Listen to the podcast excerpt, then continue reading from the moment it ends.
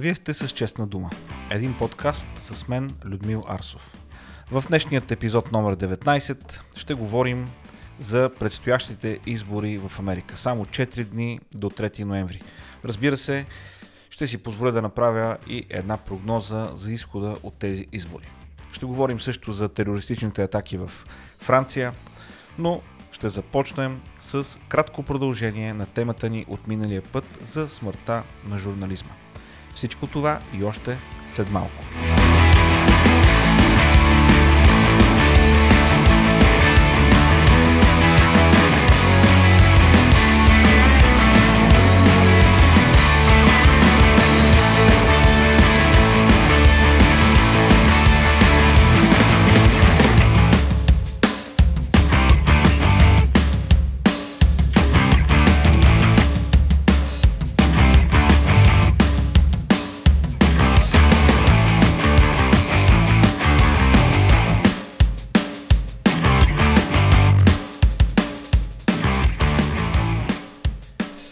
Седмица говорихме за смъртта на журнализма.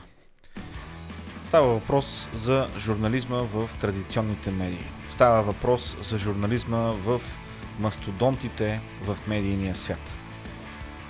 Независимият журнализъм е добре, независимият журнализъм процъфтява и точно поради тази причина е възможно да намерите независими журналисти в YouTube, които имат на ден повече преглеждания – и повече посещения, отколкото цели канали като CNN, MSNBC и дори Fox News. Кризата в журнализма обаче е на лице. Вчера Глен Гринвалд подаде своята оставка от The Intercept. Изданието, което той съоснова преди няколко години. Защо това е толкова важно? Глен Гринвалд е журналиста, който ни даде разкритията на Едуард Сноудън. Той е с леви убеждения – той е гей, той е притискан от властите в Америка, той е притискан от властите в Бразилия. Макар и да не съм съгласен с него по много въпроси, неговата журналистика и неговата журналистическа етика никога не са били под въпрос. Това е видимо и в неговите действия от вчера. Глен Гринвелд подаде оставка от The Intercept, защото те се опитаха да цензурират негова статия, свързана с корупция в семейство Байден – точно така. Дори тогава, когато хората, които са с леви убеждения, хората, които са прогресивни, се опитват да говорят за реални проблеми, които са доказани документално и с свидетели, те биват заглушавани, потискани, цензурирани и накрая те намират ново поприще. Нито за миг не се притеснявам за този журналист, защото знам, че има стотици хиляди, ако не и милиони хора, които се интересуват от реална журналистика, от истински журналистически разследвания, от такъв вид журналистическа работа, която не е в служба на силните на деня. Това, за съжаление, отново идва да ни покаже, че темата, за която говорихме миналия път, всъщност е реална.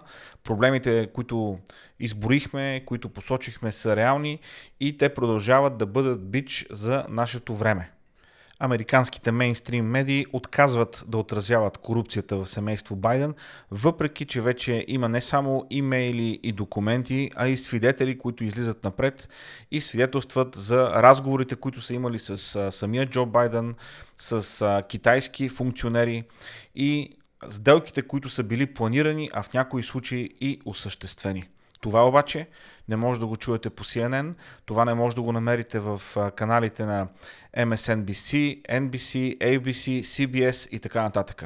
Това е тема табу, което ни води към следващата тема, а именно предстоящите избори в Съединените Американски щати. На 3 ноември е датата, на която ще се проведат тези избори. Всъщност, изборите вече се провеждат. На много места избирателите могат да гласуват както физически, лично на място, така и чрез бюлетини по почтата.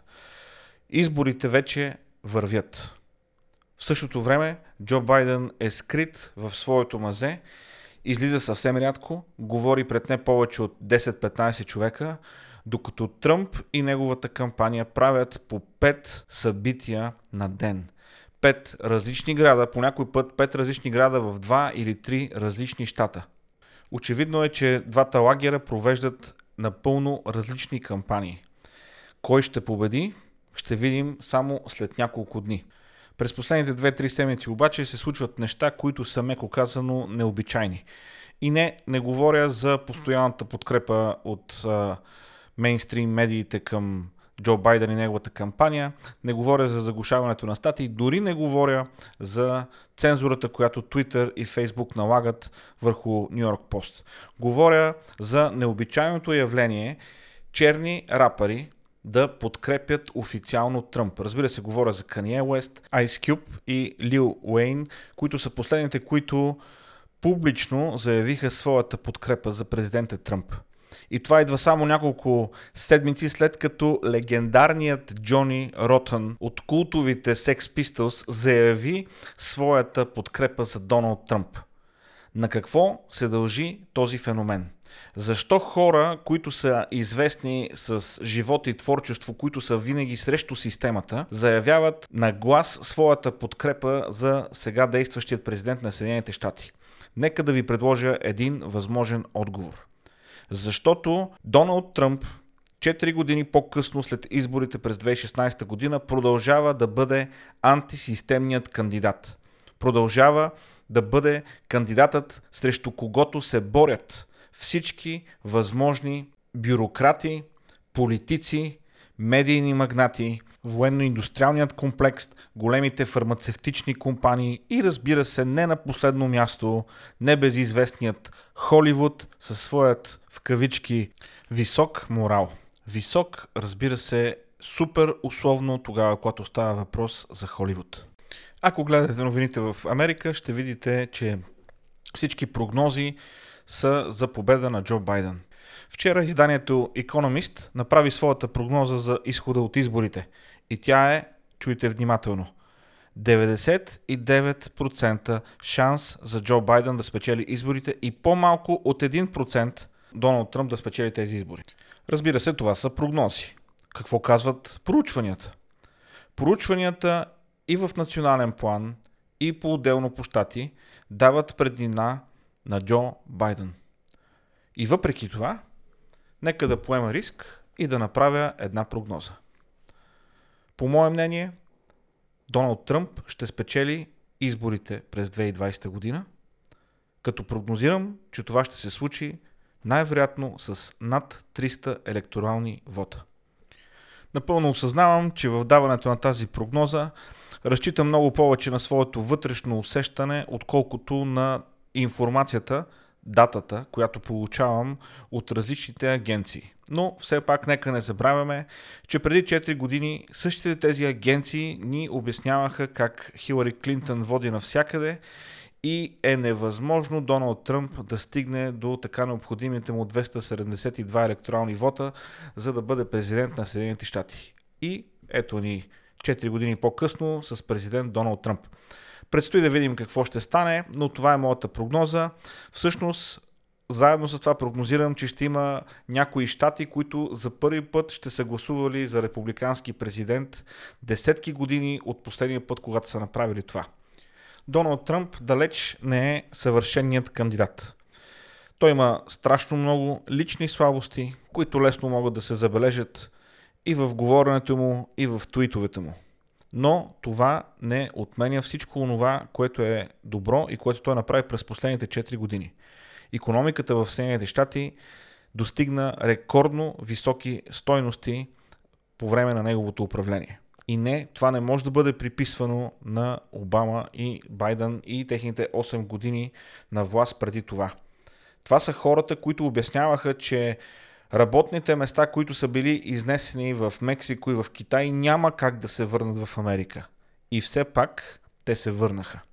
Все пак политиката на Доналд Тръмп по някакъв начин успя да спре този теч на работни места към страни от третия свят и по този начин да създаде рекорден брой нови работни места, включително рекорден брой работни места за чернокожи, испаноговорящи, жени и въобще всички тези показатели, за които само се говори, но много често нищо не се прави.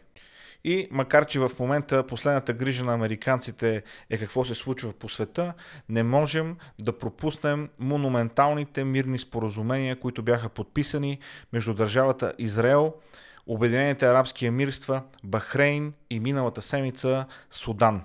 Разбира се, такива мирни споразумения ще следват и ще дойдат още, защото на всички тези страни в Близкия изток вече им омръзна десетилетия наред да се водят войни и населенията да живеят в бедност, само защото преди няколко хиляди години а, някой е ял от маслините на своите съседи, образно казано, разбира се. Лично за мен, основният плюс на Доналд Тръмп е, че той не въвлече Съединените щати в нова война. И въпреки, че на няколко пъти имаше изостряне на отношенията с Северна Корея и с Иран, външната политика на Съединените щати, особено тогава, когато става въпрос за Близкия изток и за традиционните врагове на страната, беше много умерена. Това може да бъде считано само за плюс. Знаете ли, че за 8-те години, в които Барак Обама е президент на Съединените щати, американската армия е хвърлила повече бомби, отколкото по времето на Джордж Буш. Точно така. По времето на Барак Обама са хвърлени повече бомби, отколкото по времето на Джордж Буш. Не само това. Има момент, в който бомбите, които са на склад по времето на Обама, свършват. Те нямат достатъчно амуниции, колкото искат да хвърлят в Близкия изток. И разбира се, резултата от тези хвърлени бомби в Близкия изток носят всички бежанци, които трябваше да бягат от домовете си и от своите територии. Носим и ние в Европа с а, своята неспособност и липса на подготовка да приемем всички тези хора и да им помогнем по един адекватен начин.